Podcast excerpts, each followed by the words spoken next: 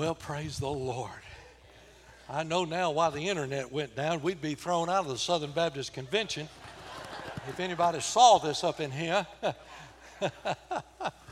ah, glory, glory. What a blessing. I'm going to have mercy just because I love you. The sermon this morning is on John chapter 15, and I've got a sermon for 14 verses. We made it through six at the early service. I think we can get 10 in here, though. No, I'm joking. We're, go- we're going to just do six, and we'll pick up next week. Uh, John chapter 15, as we go through the book of John on Sunday morning, what a blessing it has been to be in this book. But would you stand, please, in honor of God's holy, inspired, inerrant, all sufficient word? The Bible, John 15, verse 1 I am the true vine, and my Father is the husbandman. Every branch in me that beareth not fruit, he taketh away. And every branch that beareth fruit, he purgeth it, that it may bring forth more fruit. Now ye are clean through the word which I've spoken unto you. Abide in me, and I in you. As the branch cannot bear fruit of itself, except it abide in the vine, no more can you, except ye abide in me. I am the vine, ye are the branches. He that abideth in me, and I in him, the same bringeth forth much fruit. For without me you can do nothing. If a man abide not in me, he is cast forth as a branch and is withered, and men gather them and cast them into the fire, and they are burned. Father, thank you this morning. Thank you, first of all, you've never failed us yet. And uh, we, we're looking for you to do great things this morning, not because of who we are, but because of who we are ambassadors of. We're, we're your ambassadors. Uh, what you do, we lift up and praise and thank you. And I ask you to have the freedom to move in and out of these aisles, to touch the hearts of men, women, and children, and God, uh, young people, and bring them to a saving knowledge of Jesus Christ. Lord, for those maybe who've grown cold, would you warm our hearts? And to get us ready, Lord, in these last days of the last days to further the kingdom of God, to still be what you want us to be. We'll praise you and thank you for what you're going to do in Jesus' name. Amen. Thank you. You may be seated. Jesus is coming to the end of his uh, journey here on earth, and he spent three and a half years with the disciples, and others also. They've seen him, they've heard him, they've watched him do his miracles. No one is closer to Jesus than these 12 disciples. Uh, they, they've, he's done everything they need to do. If you were to look for a group who could take over someone's ministry, no one is better qualified to take over the ministry of Jesus than these disciples. They've been with him, they've, uh, uh, they, have they, had supper with him there, uh, he identified one of them is going to betray him. Judas has dismissed himself, and they're getting closer to the departure of Jesus. He's talking about the cross, he's talking about death on the cross, he's talking about leaving them. And inside of each of these men, these men has to grow a, an anxiety, a fear, a restlessness, apprehension. You see, before they met Jesus, they didn't have anything. They didn't have any life. They didn't have any purpose. They didn't have any direction. And incidentally, that same thing still holds true today. Before we met Jesus, we didn't have any direction, we didn't have any purpose in life. We just did whatever felt right to do. All had been good up to this time. It's been wonderful. Three and a half years were vital and they were real, and, and now he's leaving. And in chapter 14, he shares with them, Let not your hearts be troubled. He said, I'm leaving, but I'm not leaving without a purpose. I'm going to prepare a place for you. And if I go and prepare a place for you, I'll come again and receive you unto myself, that where I am, there you may be also. But he said, Not only am I going to prepare a place for you, I'm going to send one in my place called the Holy Spirit of God. He said, I, am God the Son, but God the Spirit fixing to come down here and take over. And uh, so I want to just encourage you, men, be not afraid, be not discouraged. Get it on for God. Don't quit. Just because it looks like you've lost me, don't quit. Keep on. And in John 15, he gives them what he expects out of them. And I tell you, when you read that, you'll be overwhelmed. It, it sounds good. It, sounds good on paper. Any, a lot of things sound good on paper. When the rubber meets the road, though, it's a whole different ball game. And it sounds good if you could pull it off, but my soul, how am I supposed to pull this off? And now, Jesus, you said you're not even going to be here with us. And yet you want me to pull this off. He's saying what he expects. You see, you can't have a Christian without Christ. In the Old Testament, God had chosen the nation Israel to be the vehicle or the choice to share the message. In the New Testament, they had rejected him. They rejected the promise Messiah, the prophet, the priest, the king. John 1:11 says that he came unto his own and his own received him not. These Jews who should have been looking for him, should have been expecting him, should have been longing for him and embracing him, instead they rejected him. They despised him. They ended up crucifying him. Now, he's still got a message. And he turns to a local New Testament church with the disciples. But before we begin to just harass these Jews, could I tell you right now that we're in the same shape they were in? We ought to be looking for him. We ought to be longing for him. We ought to be expecting him. If he came in here today, it'd scare half the people to death. I'm expecting him. We need to be expecting him. But I'm afraid rather we're rejecting him. I mean, the local church, these disciples are re- representing the local church. They've, they've talked with him, they've dined with him, they've fellowshiped with him, they've, they've heard him teach, they've seen his preaching, they, they saw the miracles, they know how meek he is, and he's leaving the Last Supper, and now he's headed for the agony of Gethsemane and he looks at his chosen ones. Mm. He said, I got a plan, and I expect you to live that plan. In the middle of all the instructions, in the middle of all the commandments, in the middle of all the orders, he makes this statement These things I command you, that my joy might be full, might be in you, and that your joy may be full.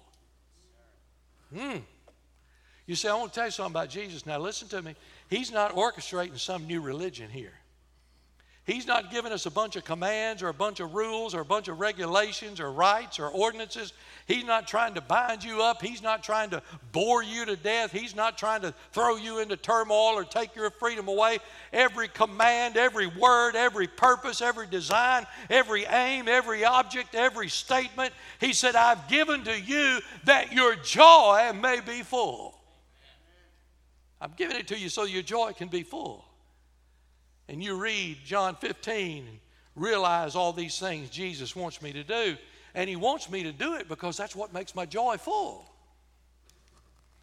I'm around a lot of folk who claim to be Christians, Bible knowers, Bible quoters, Bible preachers, Bible singers, Bible wannabes. They know the Bible, they know the Roman road. They quote scriptures. They know how to sing songs, and their solos are down pat. They know how to dress. They know how to work their ministries. They know how to teach Sunday school. They know how to fill out their tithe and offering envelope. They know how to speak that sanctified church lingo. But at the end of the day, there's no joy, there's no excitement, there's no passion. Jesus didn't come down on the cross for you to endure and get by. He said, I've come to give you abundant life. We look at Christianity like a bunch of rules and regulations, and I can't do this, and I can't go there, I can't wear this, I can't have that, can't say this. And John looks at, uh, Jesus looks at John 15, and he says, Listen, I know the devil. I know the world. I know the flesh. I know what all the obstacles are. I know what you're up against. But I'm giving you a criteria. I'm giving you a plan that if you'll live it, if you'll love it, if you'll serve it, you'll wake up every morning with joy unspeakable and full of glory. That's what he says. Now, I know this is going to go against some of your theology. but just get over it. I got a Savior who wants me to be joyful. I mean, I know there's some that don't. Man, I'm telling you, they're doomed. I listened to an overheard lady in a restaurant last night in Dallas. It's not going to be like Christmas. You know, this COVID stuff just, it's not going to be like Christmas. I thought, well, Jesus is still here. Good grief, are you celebrating somebody at Christmas that I don't know anything about? I mean, I know Santa Claus and I know, you know, I know all those people. They're all here. Our Lord's still here. Some folks wake up every day, oh, I got to do this. I got to go to church this morning. Ah, let's hurry up and eat dinner because we just got a little nap and then I got to go to church tonight. Now, some of you have already stopped right there. You're not even going to be back tonight. Oh, I need to read. I need to pray. I've got to go. I've got to give. I, oh, now it's Wednesday night. Good grief. Already all over again. And we're just wore out. We're wore out. We got it twisted. You see, when you look at John 15, you see a Savior here who slung the stars into space. You see a Savior who put the moon in the right spot. You see a Savior who put the earth on the right rotation. If it was off one degree, you'd freeze to death or burn to death. Some of you think you're freezing to death this morning. I don't know what you're going to do when it gets cold. I see a Savior who breathed into mankind and quickened him. He came to life. I see a Savior that made lame men to walk and made dumb men to talk and made the blind to see and the deaf to hear and the dead to live. And I see a Savior who says, Charles, if you'll go to church, if you'll read your Bible, if you'll pray, if you'll sing those precious songs, if you'll fellowship with other Christians, why does He want me to do that? That my joy might be full. That's what it is. He wants my joy to be full. Now, how can I have full joy? Well, point one, and we'll pick up point two and three next week, but point one is abide in Christ. I love point two, it's abound in Christ, but we're on abiding this morning. Abide in Christ. If you want to have joy unspeakable and full of glory, you're going to have to abide in Christ. That word abide means to continue, to stay put, or to remain uh, you're going to wake up every morning and be full of joy. Jesus is saying, I want you to be glad. I want you to be glad. Say, well, there's not much to be glad about. Yeah, there is. You're, you're, if you're saved, you're not going to hell. You ought to be glad at that. Good gracious. Most of you in this place this morning, you ought to be glad that you're not hung over. I said most. You, you, you ought to be glad you're not wondering where you're going to go when you die. When you're doubting your salvation, you're not doubting because you know you've been saved. The Holy Ghost is living inside of you. Jesus is building a mansion for me. He's gone to prepare a place. I'm going to go up there where He is. I ought to be waking up glad this morning. But if I'm going to wake up glad, there's some things that right here, just verse by verse, we want to look at. Number one, there's got to be a conviction. Verse 1 I'm the true vine, and my Father is a husbandman. Listen to me this morning. You may be down, but Jesus is still the vine. You may be messed up, but Jesus is still the vine. You may be uh, in trouble this morning, but Jesus is still the vine. Listen to me. You better know who Jesus is. You better get some convictions and know that He's the Son of God and know that He's our Redeemer and that He's coming back for us. Because in these last, listen to me, I don't care who wins the election. Well, I do care, but it doesn't matter who wins the election in November. Our Lord is still coming back. He's coming back. And the key, the key is to make sure we're prepared for it.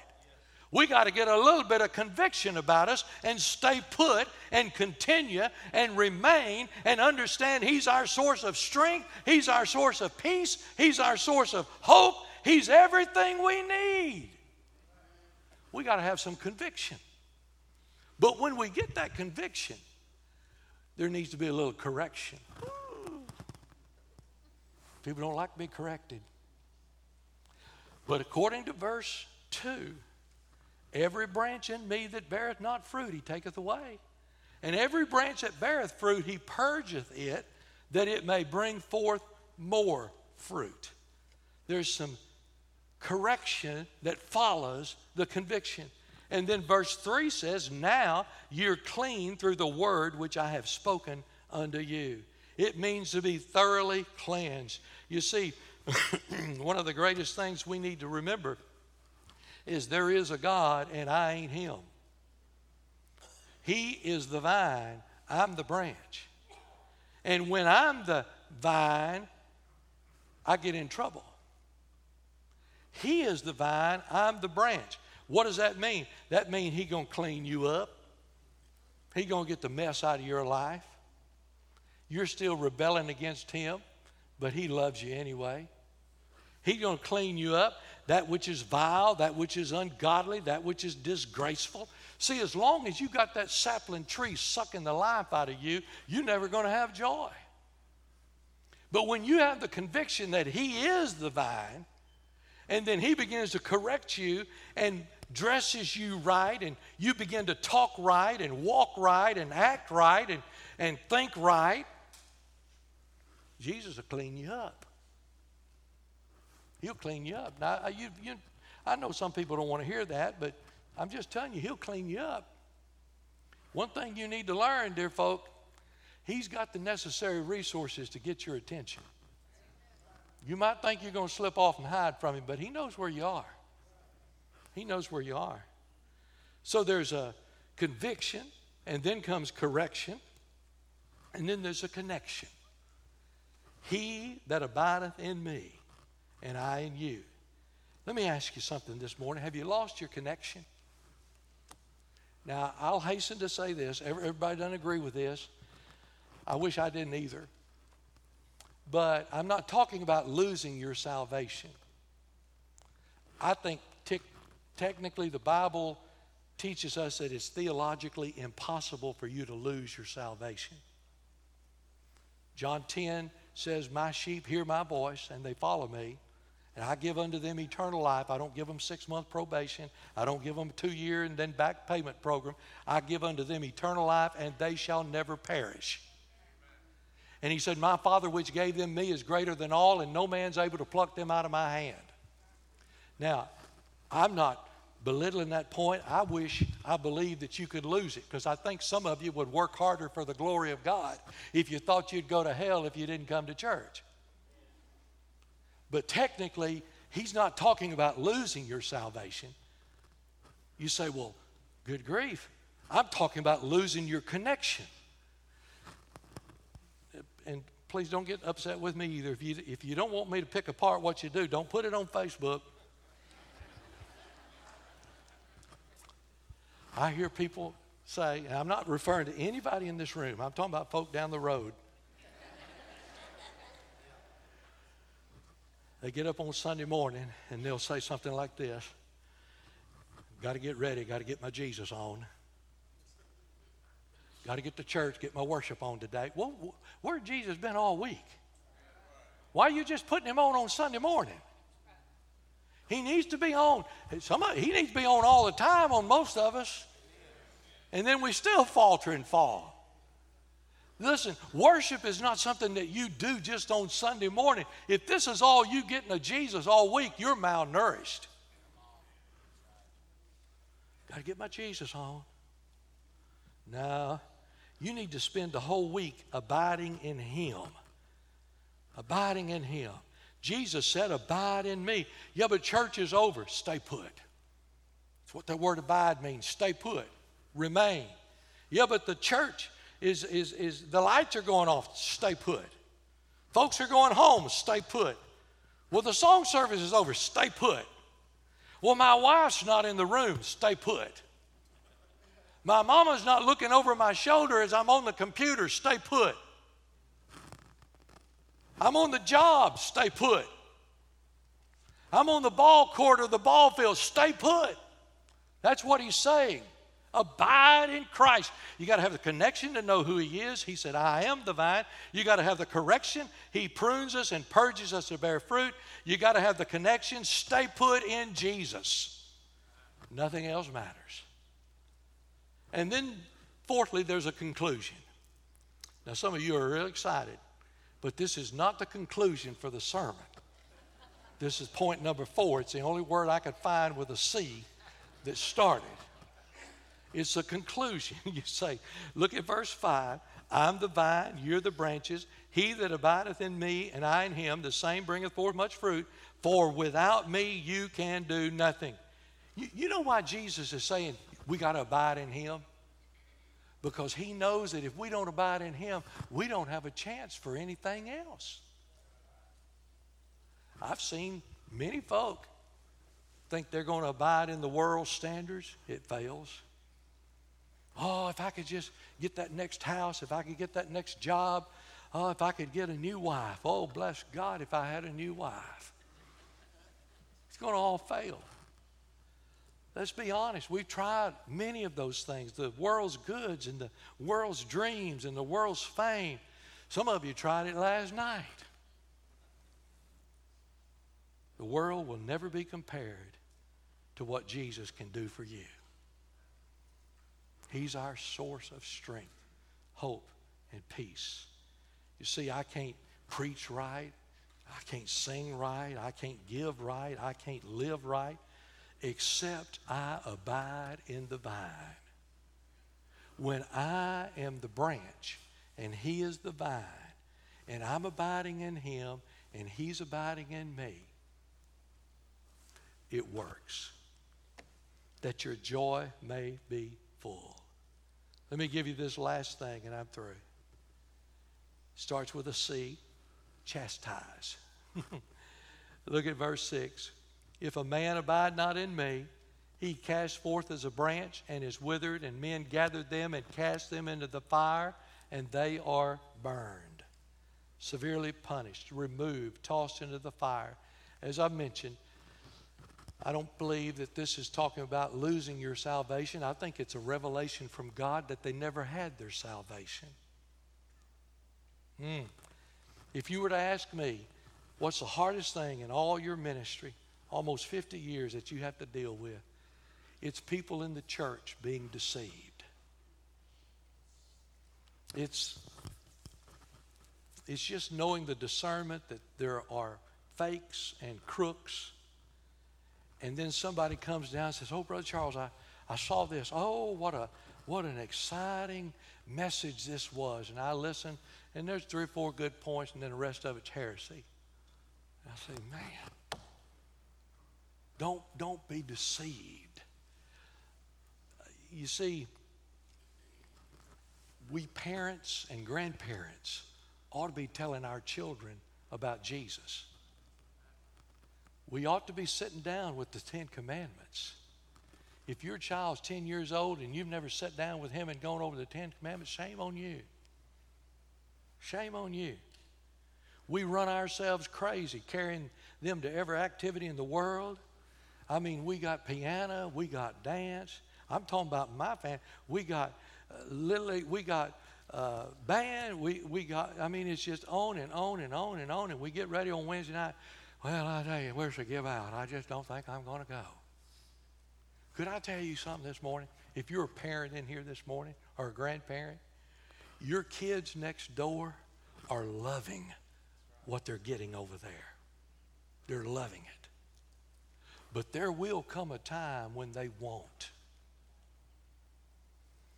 Because many times we've shown them that everything else is important except the house of God. And there'll come a time when they'll say, I, I don't want to go. Well, you didn't go. I remember a lot of times we didn't go. Why do I have to go? We're not going to go. I'm telling you, you better raise them up right now in the house of God. And I'm telling you, daddies and mamas, you need to get yourself to the house of God. Sunday morning, Sunday night, Wednesday night, if we decide to have church every night of the week, you ought to be here every night of the week. Why? That your joy might be full.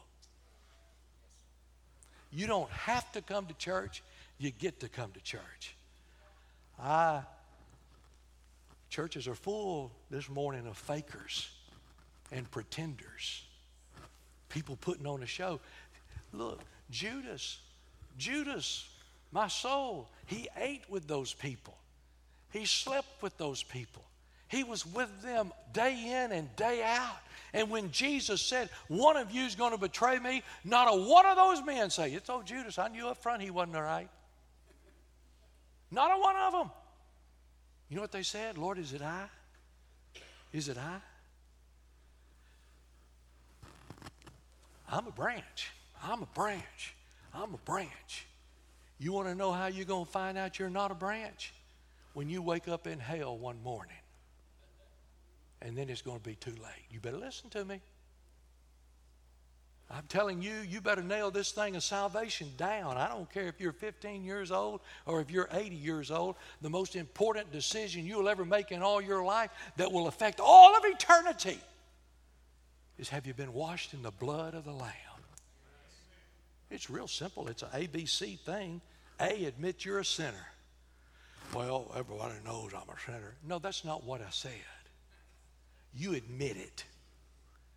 You admit it, big shot. You just get up and say, Look, I'm a sinner. I'm, I'm undone. I can't save myself.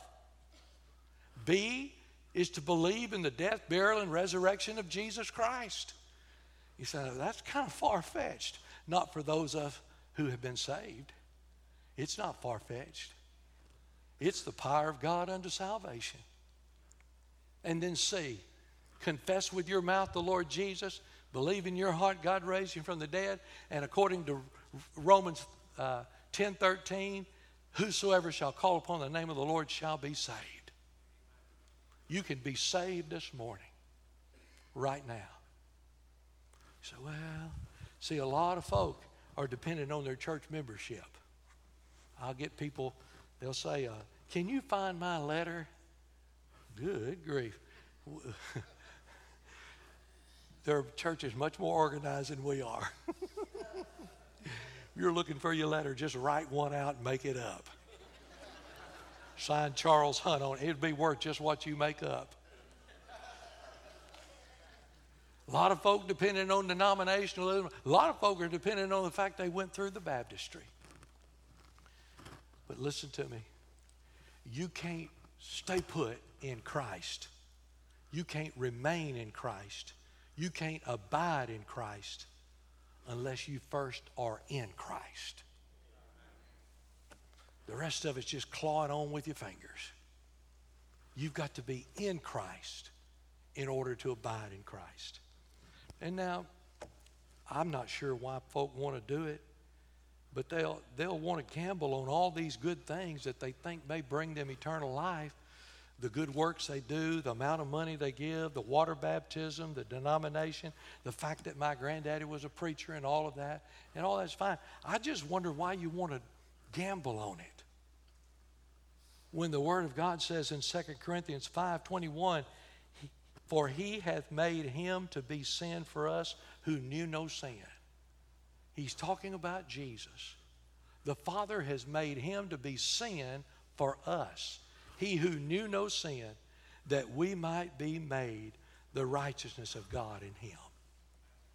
Why would you want to gamble on good works when God's already said, I sent my son to die on the cross for you so that he could robe you in righteousness? Now, I got some news for you. Uh, if you, if you think you're going to die without any sin in your heart, you, you probably need to be down here at the altar, and before you can turn your head, you need to have a heart attack and die right here. Because every one of us are going to fall. But I'll tell you the good news of those who have Jesus. When judgment is pronounced on me, and I bow my head and said, You're right. No need arguing with him. He's right. He's not a highway patrolman, he's God. You don't need to argue with him and say, I don't, I want. No. He's right. And then suddenly Jesus stands up and says, He's one of mine. And he takes that white robe of righteousness and drapes around me. And the Father says, Come on in. Come on in. Let me tell you, this preacher could go to bed tonight and die of a heart attack and never wake up and be thrilled beyond measure if I knew every one of you had made that decision. I plead with you.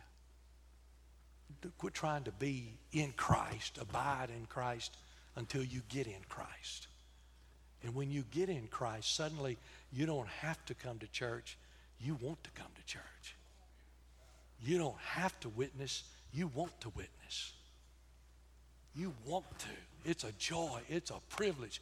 All of this so that our joy may be full. Father, would you sweep over this place this morning? Have your way in our lives. Let the Holy Spirit do His work.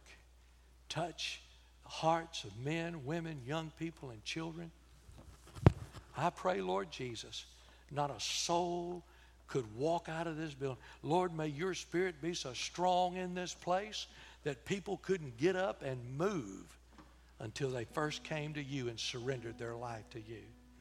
Maybe there are others in this place this morning. And they need a church home. And they know they've been saved. They want to serve the Lord. God, if it's your will, if that's what you want, you send them.